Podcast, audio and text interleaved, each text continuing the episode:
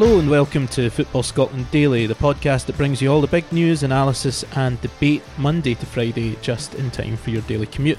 I'm Adam Miller, and joining me today is the man Rangers fans cut. No, can't read that. Uh, give me a second, I'll scroll. No, can't read that either. Oh, never even heard that word before. Oh, that is a very detailed drawing, but I'm not sure it's anatomically realistic though. No, can't can't read any of them. It is, of course, Johnny McFarlane. How are you doing, Johnny? I thought you were going to say Jackie McNamara there. well, that's that's implied in anything we do. But, uh, so on the pod today, we are going to kick things off with Partick Thistle, where it's all kicking off at the moment, and uh, Gary Caldwell has a message that he wants his players to heed.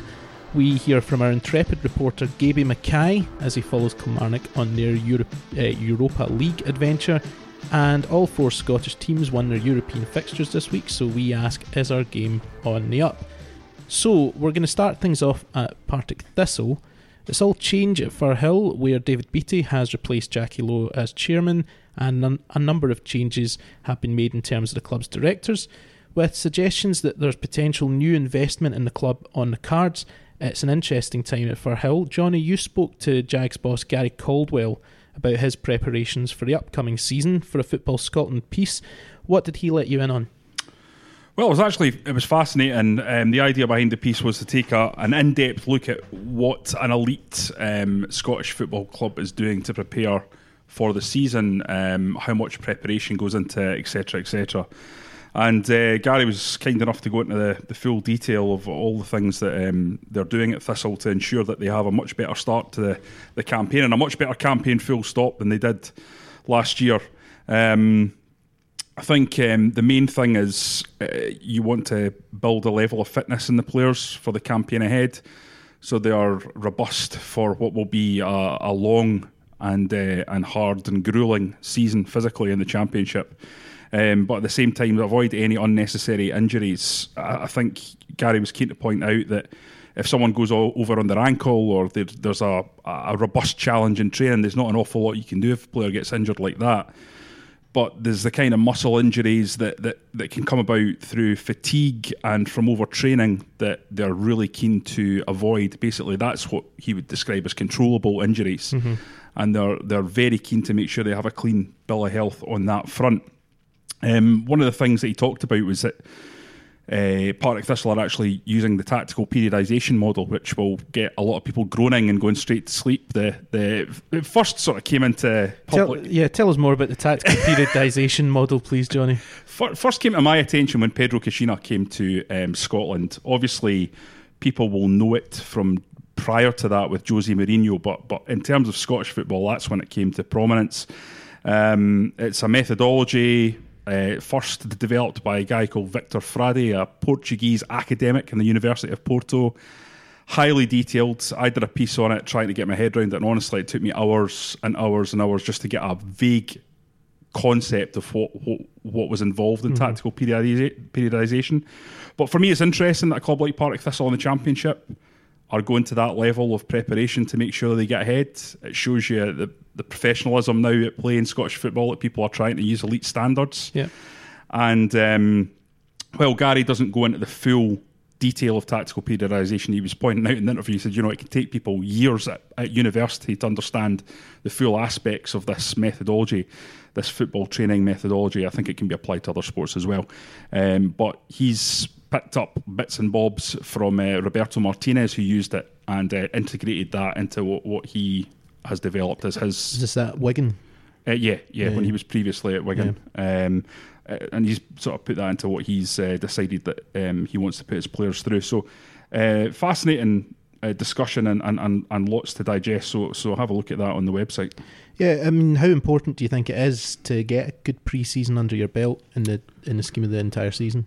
I think it's massively important because you're building up that ability to deal with the rigors of the season. There's two schools of thoughts uh, in terms of training and pre-season. One is to build up a really, really good physical uh, level that, that will then take you through that whole season, and that's what the traditional Scottish method, you know, getting them running up and down sand dunes, running the legs off them, really, really getting a good core of physical fitness.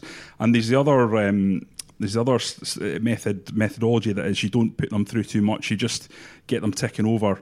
And uh, but I think from what I've read, I think uh, the vast majority of sports scientists now, or certainly the ones that I've spoken to, tend towards the, the giving you that level of robustness that allows you to bounce back if you get an injury or you get a knock, or or if you're going through a period where there's a lot of games. Um, I, I think you always hear managers talking about the importance of a pre-season. So you get players like, for example, Borna Barisic, who came in uh, to Rangers, I think maybe I think August or something like that. He Mm-hmm. signed, and it was the fact that he hadn't had that pre-season with the club. You, Yeah. you don't immediately settle into what the manager wants. You don't have that same base level of fitness that everyone else has. Perhaps you don't have that level of robustness Mm-hmm. that your teammates have. So it's difficult to sync. So you're missing out not just on necessarily the, the physical sharpness, but you're also missing out on the sort of tactical drills that will have been, uh, in, you know, the, the tactical insights that will have been instilled into you during that pre-season. Yeah, absolutely. And um, Gary, one of the things he talked about, I think, was interesting. He said, you know, everyone thinks about preseason as just being about fitness and about tactics, but also it's about building a, an identity. It's about building a camaraderie, and um, that's as important an aspect as the fitness. It's getting mm-hmm. those guys all together. You might have, as part of this, will have seven new signings that you want Yeah. to bed in. You might have lost a lot of players as well, so the dressing room can be in some something of a flux. Mm-hmm. You know, you've got Kenny Miller's coming uh, um, in Partick, and you imagine he'd be a, a major figure for them in terms of setting standards for the younger players in the dressing room and and and, and laying down a marker for the rest of his colleagues mm-hmm. as to what is expected at the, the highest level because Kenny's been there and done it. Yeah. Well, you took the words out of my mouth. Actually, I was going to ask you what you th- what role you think Kenny Miller will play in that dressing room. On the pitch, we're obviously talking about a guy who's coming towards the end of his career and uh, has already got experience in uh, in the coaching side of it. But do you think uh, with with Kenny Miller, do you think he's still got plenty to offer on the pitch? Yeah, absolutely, I do. I think he scored seven or eight goals from Dundee last year, and Dundee were really struggling, really struggling. Adam, uh, whenever I watched Dundee, they were abysmal. Uh, uh, f- from the team organisation, I couldn't see really what Jim McIntyre was trying to get them to do beyond Yeah. be a sort of dogged low block. There was just literally nothing. They had nothing as a team, and um, he did get a lot of players in. Um, but Kenny Miller still managed to score a few goals Yeah. in that situation. And what I think has always been incredibly impressive about about Miller is when he came back to Rangers age 36 in the championship season, people thought, well, he'll be a good signing because it's the championship. Mm-hmm. But actually, he, he spent that year in the championship. He didn't have a great year for Rangers, but the following seasons he was terrific. Yeah. And his physical condition was no different than it was when he was a young player. In fa- mm-hmm. in fact, arguably, he was in better physical condition. There's very few players at, at 38, 39, you go, they're in the same, they've got the same body shape as they did when they were a kid. Yeah. But Kenny is like that. Um, he's he's a bit of a freak almost of nature in that sense. And while he's not as quick as he was, he was lightning quick when he was younger. He's still fast. Yeah. Um, so I think I think he could provide 15 goals for, for Thistle easily this year. And I know there's a lot being made about his impact in the dressing room at his time in Dundee and his time um, before that um, at Livingston. Obviously, didn't didn't go brilliantly either. But for me, I'd take a Kenny Miller in your dressing room any day of the week. A guy who demands high standards, who won't accept second best from his colleagues. Um, that might be challenging for some of the people around him, but I think for a football club, it helps to have someone who's got that sort of old school mentality in there as well. As long as you can control it and work with them. Yeah. Okay, so moving on to Kilmarnock. With 15 minutes remaining in Rhyl last night, it looked like a disappointing evening for Kilmarnock as a Greg Taylor own goal gave Connah's Quay Nomads the lead. Hope was restored 8 minutes from time thanks to an Eamonn Brophy penalty, and a dramatic stoppage time winner from Stuart Findlay meant it was a successful night for Killie. Our own man Gaby Mackay was in attendance, and we can hear from him now. Okay, Gaby, we're going to look back on the game last night. You were down in Rhyl. First of all, before we actually talk about the football, was Rhyl as bad as people say? Uh, it was all right. Uh, yesterday it was uh, well, it was raining. Uh, didn't didn't see a huge amount of it. Only only the pub and the stadium, but it was full of uh, full of Kilmarnock fans yesterday. It was sort of a mini Ayrshire takeover, which uh, can be as desirable as you as you as you So- uh, as you as you want. A lot Uh, of I'm museum sure. visits, um, perhaps some Yeah, yeah, cultural museum. tours. Yeah, museum visits, lot, lot, lot of cultural stuff. You know, ta taking in the opera and all that kind of stuff. Um, the game itself, Gaby, what was the what was the nick of the stadium? Yeah, it's a bit it's a bit ramshackle. It's a bit like a Scottish junior stadium, to be honest. I think it only holds one thousand five hundred or something, uh, without without the standing section, which you're not allowed in UEFA competition. So it was a bit it was a bit ramshackle. I think it was probably about eighty percent Killie fans. Uh, even ones who had tickets for the home end, I think the stewards were just kind of going, "Ah, just do what you want." So it wasn't. Uh, uh, yeah, so it wasn't really what you think of when you think of sort of top level European football, but uh, it was, uh, you know, it was, it was sort of uh, quaint, sort of charming in its own sort of ramshackle way. And the game itself, it was your first chance to have a look at Angelo Alessio's Kilmarnock. Were you impressed? Uh, well, not particularly. I think much like much like Rangers and much like Celtic, they had a lot of the ball, a lot of the pressure, but struggled to really create any big chances. Actually, until Connah's Quay scored, which seemed to sort of kick them into life. And then that last 15 minutes, it was all Kilmarnock, and obviously had the, the last minute goal, which uh, sparked some some absolute scenes in. Well, I say about 80% of the ground. Yeah. uh, Before we t- touch on the actual goals themselves, Gaby, could you see any evidence of a change in style, perhaps? Obviously, Steve Clarke had a very set style of play. Uh, Are we looking at um, Angelo Alessio coming in and perhaps uh, messing with that formula? No, it was quite it was quite similar. I think he's looking to go for more of a possession based game. I think uh, that's certainly what the indications were from the pre-season matches and from yesterday. Obviously, it's difficult to tell because you're playing uh, basically a part-time Welsh team, so you'd expect uh, Killie to have all the ball in any case. You know, you could. It's not like you know if you're playing Rangers or Celtic like under Clarke where you'd sort of sit in a low block and hit on the break. You're obviously not going to do that against a, a part-time Welsh team, but I think he's definitely going for a more possession-oriented approach. And uh, obviously, 75 minutes into the game, you see that Killie were struggling to break them down. Connah's Quay score. I know, yeah, and it was a bit of a it was a bit of a disaster. Um, as I said, the, the stadium was mostly Killie fans, so it was sort of a it all went quite silent. I think everybody was kind of in party mood before that, and then when that goal went in, it just absolutely sent everything flat. Uh, I haven't seen any replays. It was hard, kind of hard to tell what happened. I think maybe Broadfoot got, got caught out a little bit, uh, although people people may be able to tell better than me because I've only seen it once at the game. But yeah, it was a, it was a poor goal to lose, and I think it was probably their only shot on target as as far as I'm aware. They didn't really offer much, but as we saw in the Challenge Cup last season, they're a sort of direct physical team, and they obviously they, they got that goal. But as I said, it did spark Killie into life a little bit. Yeah, there's normally always one disastrous European result, isn't there? And I looked at that last night as the as the goal came in over Twitter and thought, here we go. Here's our one absolute and total capitulation that always comes to bear. But but you know, Killie, they, they came back in. Brophy, I take it was a Stonewall penalty. Well, you would say it, was a Stonewall penalty. it looks it to me again. I haven't I haven't seen a replay, but certainly we were all we were all very much shouting for it. It did look like it was a penalty to me. Uh, and Brophy, as he did in the last game of the season, he scored the penalty to get Killie into Europe. So it was kind of fitting that he would be the one to score the equaliser from the penalty spot again yesterday. I mean, as, as you say, there's always one disastrous result, and it was very palpable. Everyone sort of looking at each other, going, "Oh God, we're, we're going to be the ones to let everyone down," you know. Yeah, uh, but obviously you get that penalty, you're thinking to yourself, well, one one's not disastrous. You've got the away goal. We know we're going to take care of the, the slot at Rugby Park, but you managed to go one better and get the, the winner in the two minutes of added time.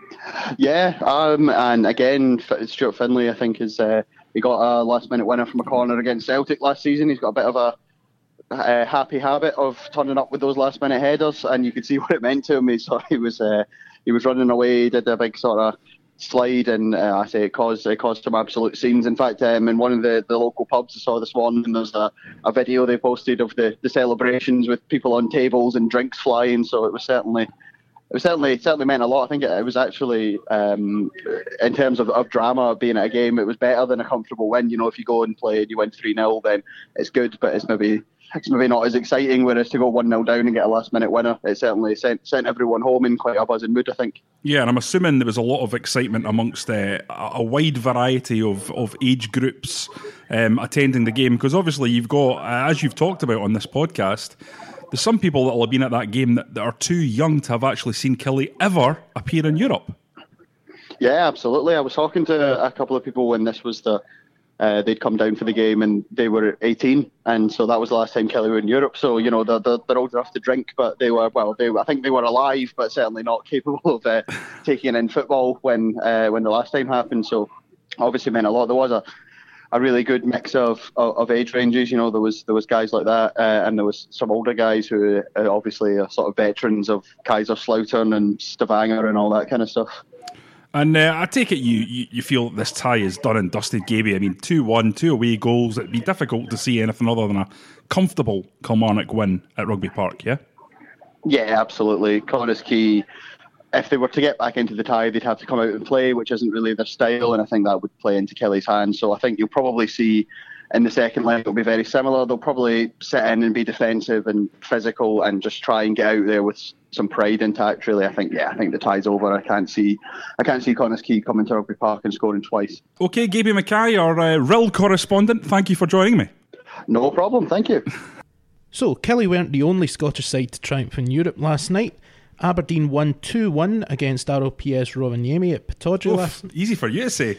Oh wait, Congratulations. There's, there's, there's better to come. Um, I'm just sticking with ROPS. Uh, well, no, uh, that was uh, ROPS Rovaniemi. Um, you didn't get me on volleyball and Golly and Bombo. You're not going to get me on this one. and on Tuesday, Rangers beat St Joseph's 4 0 in Gibraltar a couple of hours before Celtic won 3 1 against FK Sarajevo in Bosnia. It's the first time since the year 2000 that four Scottish teams have won all their European fixtures in the same week. Johnny, I'll tell you the four Scottish teams who were in action 19 years ago and what the scores were. If you can name two, two or more of the four sides that Scottish teams beat, I'll work in hours overtime today. Okay. Right? so I'll tell you the Scottish team and a score, and if you can shout out the name not only will I do the overtime, I'll be extremely impressed. So Rangers won 3 0 at Ibrox. Any idea? 2000. 2000. Um, so we're talking. Oh, Dick Advocaat in charge. 3 0 at Ibrox. You got the scorers? No. No. I don't know. That was Herfølge. Mm, Hearts won 3 0 at Tynecastle. No. Right. Well, I've made my bed. I'm going to have to lie in it and read this name.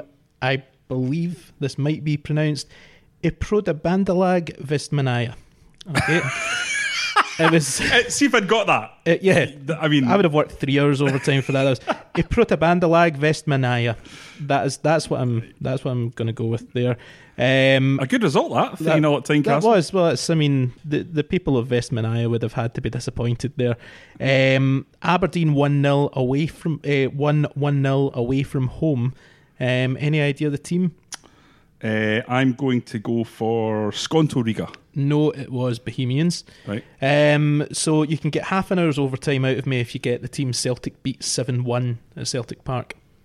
7 1 yep. 2000. Oh, no. Okay, that was Jeunesse Esch. Right. Okay. So we had Herfølge, Iprotabandalag Vestmanaya, Bohemians, and Jeunesse Esch. And I am leaving in time to watch Federer Nadal. so, um, so, on a slightly more serious note, what does the fact that all four Scottish sides won this week, and the fact that it's the first time in 19 years for that to have happened, what does that tell you about the state of our game at the moment? I think the game is on the up. Yeah. You know, um, you look at the financial situation at the clubs and the, the turmoil that's been going on for the best part of a decade now. Um, it seems to have cleared itself up. You have um, the city clubs resurgent. So we've had Hearts, Hibs, Rangers, uh, Dundee United, um, all in the championship in recent years through various um, problems, whether it be financial or just general incompetence. Um, they're all back with the exception of Dundee United. Uh, I fully expect United to be back up next season. Uh, seems to me the early signs are um, from Tannadice that the new owner, Mark Ogren, is really a guy who, who knows what needs to be done there. Yeah. It's impressive signs coming out of that club. So I think the for Scottish football to truly thrive, it needs its city clubs to be strong. And I believe we're at a stage now where the city clubs are looking strong. Um, Hearts, Hibs, um, Aberdeen obviously have been strong throughout. Celtic, Rangers, um, and I, I, I just think that, that that that is the core of our game and why we are now seeing a resurgence in Europe because those clubs have more fans, more ability to to reach into the coffers and sign better players. They're focusing more on on youth products, perhaps as well. So um, you've got better players coming through and players that can be sold on. You look at someone like uh, Scott McKenna at Aberdeen. Um, and I think that's just meant the Scottish game is in a better place than it was 10 years ago when we were bringing in a lot of cheap foreign imports um, who were on decent wages that were that were swallowing up a lot of club funds. Youngsters weren't getting brought through, and that sort of cycle of bringing through a youngster, selling them on, putting the money back into the club, slow and steady progress, was kind of replaced by this sort of uh, venture capitalist ideology that Yeah. was exemplified by David Murray um, most disastrously. Um, I think the last vestiges of that seem to have disappeared, and we're in a much stronger place. But we're seeing more positive headlines even in the last couple of weeks. The fact that Hibs have managed to clear their debts with this new investor as well. Um, there's rumours about Thistle bringing in new investment as well. Um, so yeah, it does seem like positive times at the moment. Yeah, and I, I think like it's easy to look at the Scottish national team and say the It's amount never easy to look at the Scottish national team. the amount of time that's gone by since we qualified uh, reflects a stagnation of Scottish football more generally. But part of that, I think, has actually been incompetence on a managerial level as opposed to the actual players that we have. I look at Scotland's squad now and think there's an awful lot of talent all through that team, and if we if we aren't threatening to qualify, Yep. it's more about what we've uh, appointed in terms of managers over the last few years. I mean, I think Gordon Strachan had an up and down spell as Scotland manager. I think he should have done better overall. He's not Yeah. terrible, but but I think Alex McLeish clearly it didn't work. We've hopefully got a guy in Steve Clarke now that can take us where we want to go from an international standpoint. And I think that would have a big, big effect on the overall um, positivity surrounding Scottish football. That's the last sort of thing that's holding us back, that we just haven't had any success from an international st- standpoint. And, and I I think that would do a lot for the, the, the mental well being of the nation from a Scottish football point of view. Well, I think the one big thing that Steve Clarke will give Scotland, at the very least in the short term, is there's always bar bar the most sort of hardcore Tartan Army members. There's a big collective sigh whenever international break is upon us. You know, everyone gets so caught up in the club football, and then there's ten days of the international team, and more often than not, there's some kind of disappointment. No matter uh, what happens longer term, I think there's going to be a degree of excitement around Steve Clarke. Uh, I, ho- I hope so, Adam. Uh, And you're absolutely true. And that's new. And younger people don't realise that. Um, you know, growing up watching, I grew up watching, you know, Scotland play whenever I could. The first game that I think I can remember watching was a Scotland match. And the excitement of World Cup Italia 90, Euro 96, World Cup 98 it was phenomenal. But since then, we've had a generation of fans that have just had nothing but despair, with the exception of maybe that campaign in 2008. And the whole nation in that campaign united behind it. Yeah. And that's what it was like previously. Mm-hmm. And I think if you're in your late 30s, you can just about remember that. But anyone who's under 30, no wonder they don't care about the national Yeah. team. We've, the national team's never given them anything but pain and hardship and a reflection of incompetence on a grand scale. So, so eh, it's it's honestly it's definitely a thing amongst uh, uh, millennial the millennial generation who haven't had that success. Um, the sweet to go with the bitter, and and and and listen, I hope we get that back because it would be great to give uh, that generation something to smile about when it comes to Scotland because they've had nothing but misery, and and I think it'll have a, a long term effect because as the millennials get older, and they're the ones that are supposed to be taking their kids to, to Scotland games and saying, "Come on, son, we'll go to our first Scotland game." And I think it might be a challenge. It might be a challenge. We need we need to get moving quickly. Absolutely. So, with the words nothing but misery ringing in our ears, that's all from us here at Football Scotland for today. We'll be back on Monday before 4pm, just in time to make your daily work commute that little bit more bearable. You can get more from us at the Football Scotland website or our social media channels on Facebook and Twitter at football underscore Scott. To ask a question or make a comment to us individually, you can get me on at Old Firm Facts 1 and you can get Johnny on At Johnny R. McFarlane, but don't tweet me just now. I'm, I'm not feeling very well, so just keep it till next week. You've given people more of an incentive to tweet you, I feel. Until tomorrow, thanks for listening.